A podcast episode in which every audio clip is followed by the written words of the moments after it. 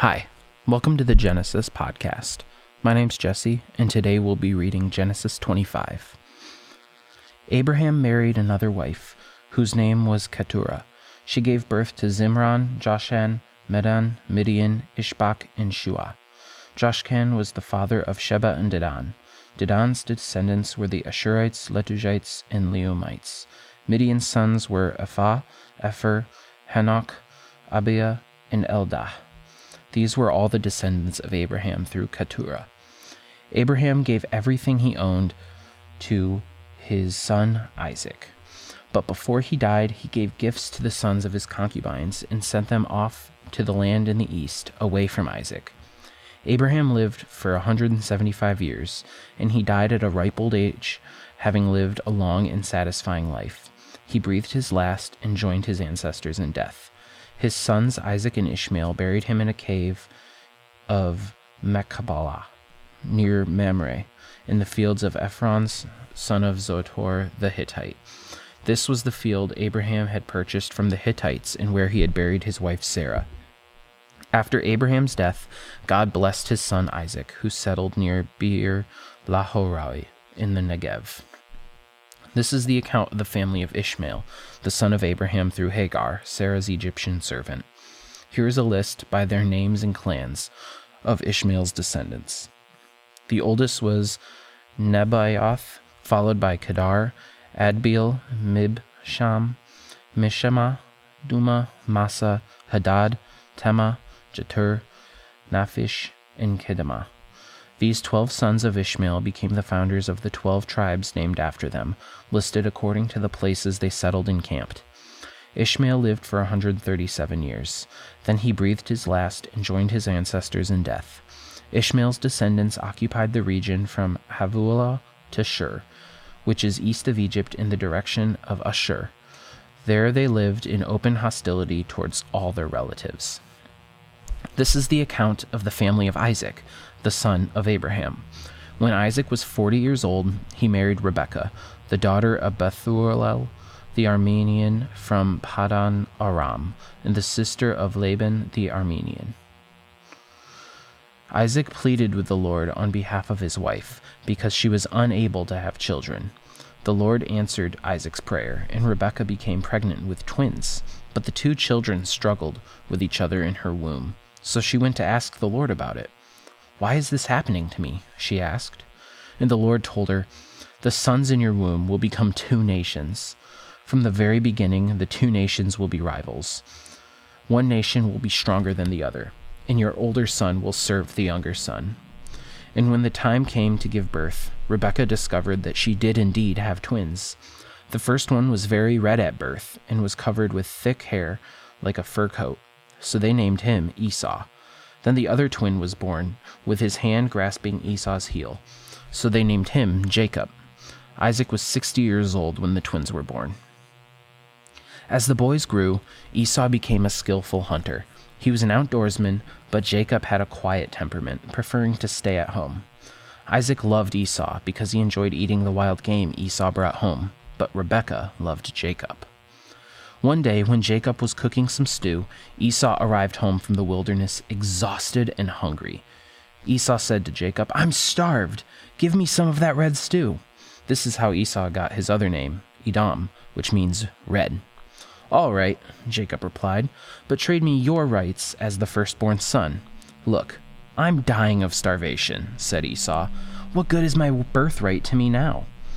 But Jacob said, First you must swear that your, that your birthright is mine. So Esau swore an oath, thereby selling all his rights as the firstborn son to his brother Jacob. Then Jacob gave Esau some bread and lentil stew. Esau ate the meal, then got up and left.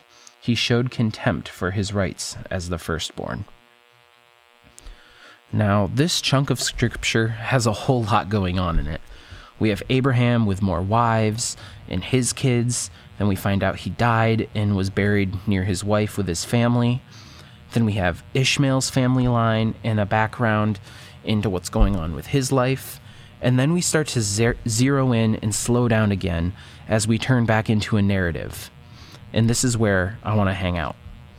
Isaac had now prayed for Rebekah, who he loved, to have a child because she was barren, something his mother was as well. Isaac was probably well acquainted with the stories that his mom and dad would have told him about pleading with God for him and their mistakes with Hagar and his brother Ishmael. And I have a feeling that he went with the prayer route because he probably knew how the other route worked out for his dad. So he prayed, and God provided, as he had on the mountain in chapter 22, another story Isaac was very well aware of. Not only did Isaac and Rebekah have a son, but they had twins. In verse 23, we see that the Lord provides some prophetic poetry about who these kiddos in her womb are going to be, which we will see in the next story to be true. God says that the boys will be divided. One will be stronger than the other, but the older will serve the younger. Then Esau is born first, and Jacob is following along holding his brother's heel. The author is trying to tell us something here that the younger, Jacob, is going to be in constant competition with his older brother to be the firstborn. This com- becomes a pretty major theme for Jacob in the rest of this narrative. Anyway, from there we go to see that this Jacob kid cannot be trusted. First, he attempts to be the firstborn by literally pulling his brother back into the womb. I kind of picture it like two brothers in a race running across the house or the backyard, and one brother's pulling on the other brother's shirt to pull him back. They're literally racing with each other, and this is just to be born, so they can lord it over each other.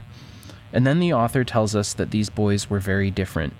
Esau hunts and was a big man of the field covered in hair, whereas Jacob is a man who's quiet and he dwells in tents. He's a homebody. Isaac prefers Esau, and Rebekah prefers Jacob. Talk about your sibling rivalry. And then we get to this bizarre story that's apparently years later, where Jacob tricks Esau out of his birthright because Esau happens to be really hungry. This is a little crazy, it makes no sense, and it seems a little stupid. Who would get rid of everything just for that short term satisfaction? So, what we see here is a man who lets his short term appetite control his entire future.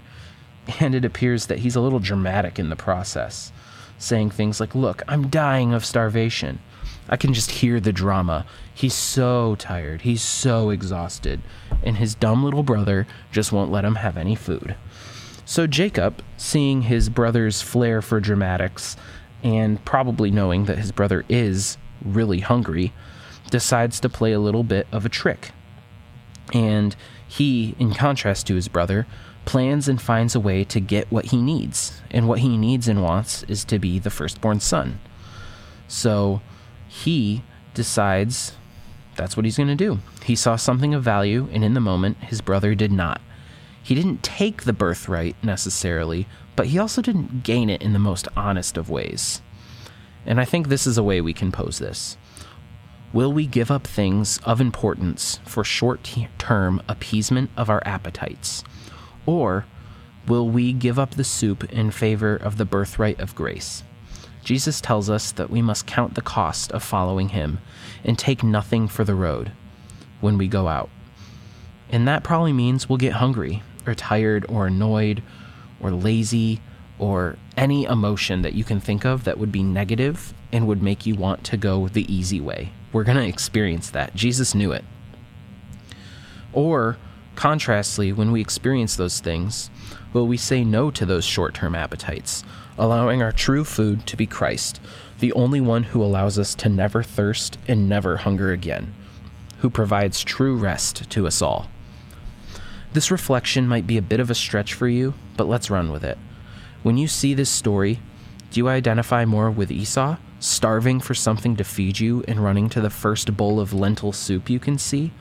Or are you like Jacob, striving always for the lasting truth that leads to life.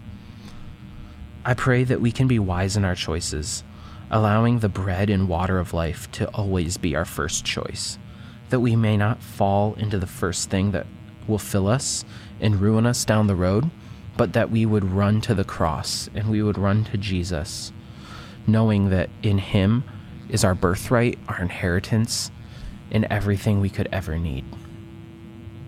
Father, I pray that you would always fill us, that you would give us the strength, the strength to turn away the soup, so we can get the blessing. I pray that we would search for you and wrestle with you like Jacob, always asking questions and searching, but always for you. We love you, and I pray that something within your word today would speak to us. In your name, amen.